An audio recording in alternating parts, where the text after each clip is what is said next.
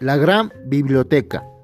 Con más de 164 millones de publicaciones, la Biblioteca del Congreso de los Estados Unidos es la más grande del mundo. Fue fundada en 1800 dentro del Capitolio en Washington, en el barrio de Capitol Hill. Posee libros, fotos, periódicos, mapas, cómics, grabaciones y manuscritos.